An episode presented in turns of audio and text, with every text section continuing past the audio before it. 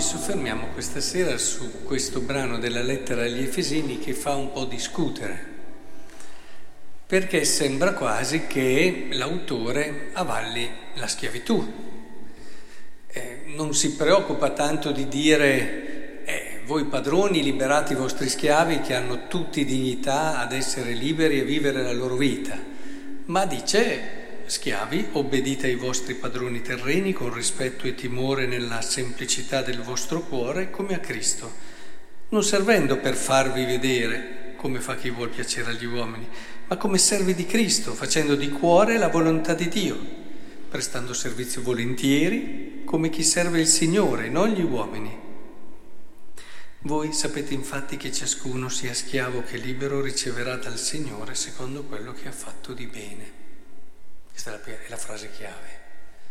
Poi dice anche ai padroni comportatevi allo stesso modo. Allora, eh, c'è chi ha fatto eh, paradino della liberazione sociale il Vangelo, no? Si è fatto paradino attraverso il Vangelo.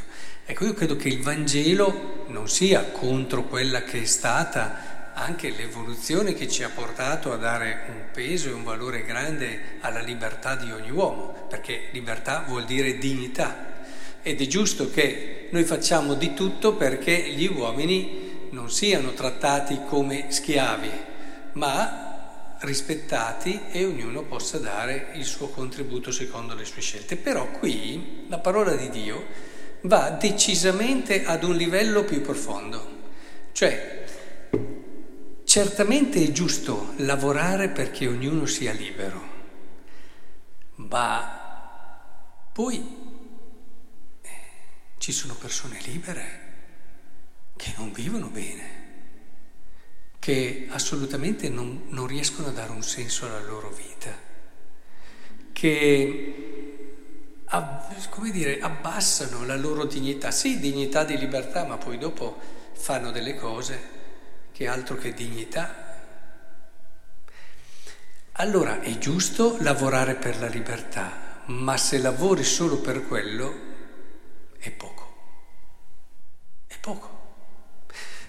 Qui si dice quello che sia in uno che in uno stato, sia in un altro che in un altro stato, cioè quindi si va a un livello più profondo, quello che può toccare tutte le situazioni e ti dice così riempi la tua vita, così sarai felice, così avrai una dignità. Cioè, come dice qui, voi sapete infatti che ciascuno, schiavo o libero, riceverà dal Signore secondo quello che avrà fatto di bene. Cioè, dice delle cose dello schiavo mm, come se non fosse quasi neanche schiavo, poi bisogna vedere che rapporti c'erano allora, cioè magari certe situazioni di schiavitù che abbiamo visto in Africa, eccetera, quelle erano situazioni estreme e qui guai se non si lotta per ridare dignità a certe persone che erano trattate peggio degli animali.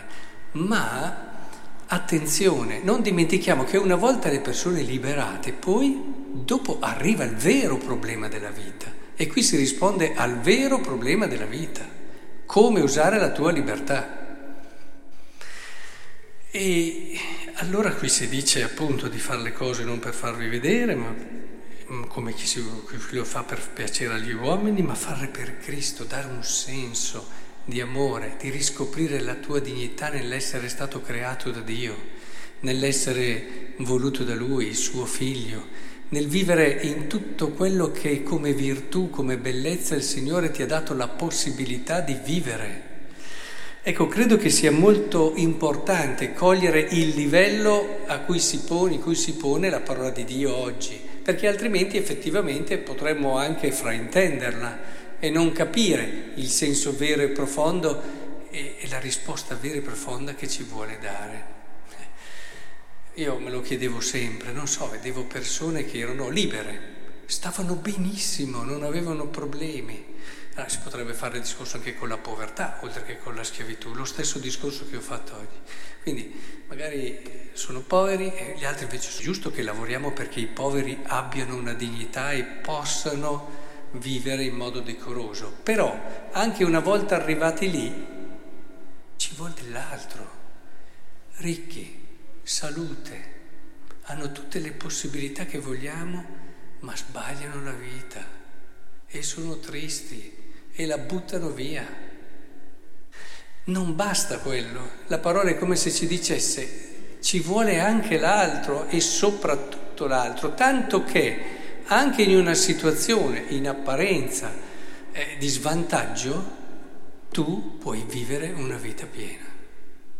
Ecco, credo che questo sia importante che ci riflettiamo, perché è importante anche che nella nostra condizione e situazione noi impariamo a vivere nel miglior modo possibile, senza rivendicare prima di tutto, eccetera. Certo, se ci sono delle cose si devono dire, però sappi che l'anima la puoi vivere sempre, in ogni situazione, e in ogni situazione puoi vivere quel Vangelo che ti salva.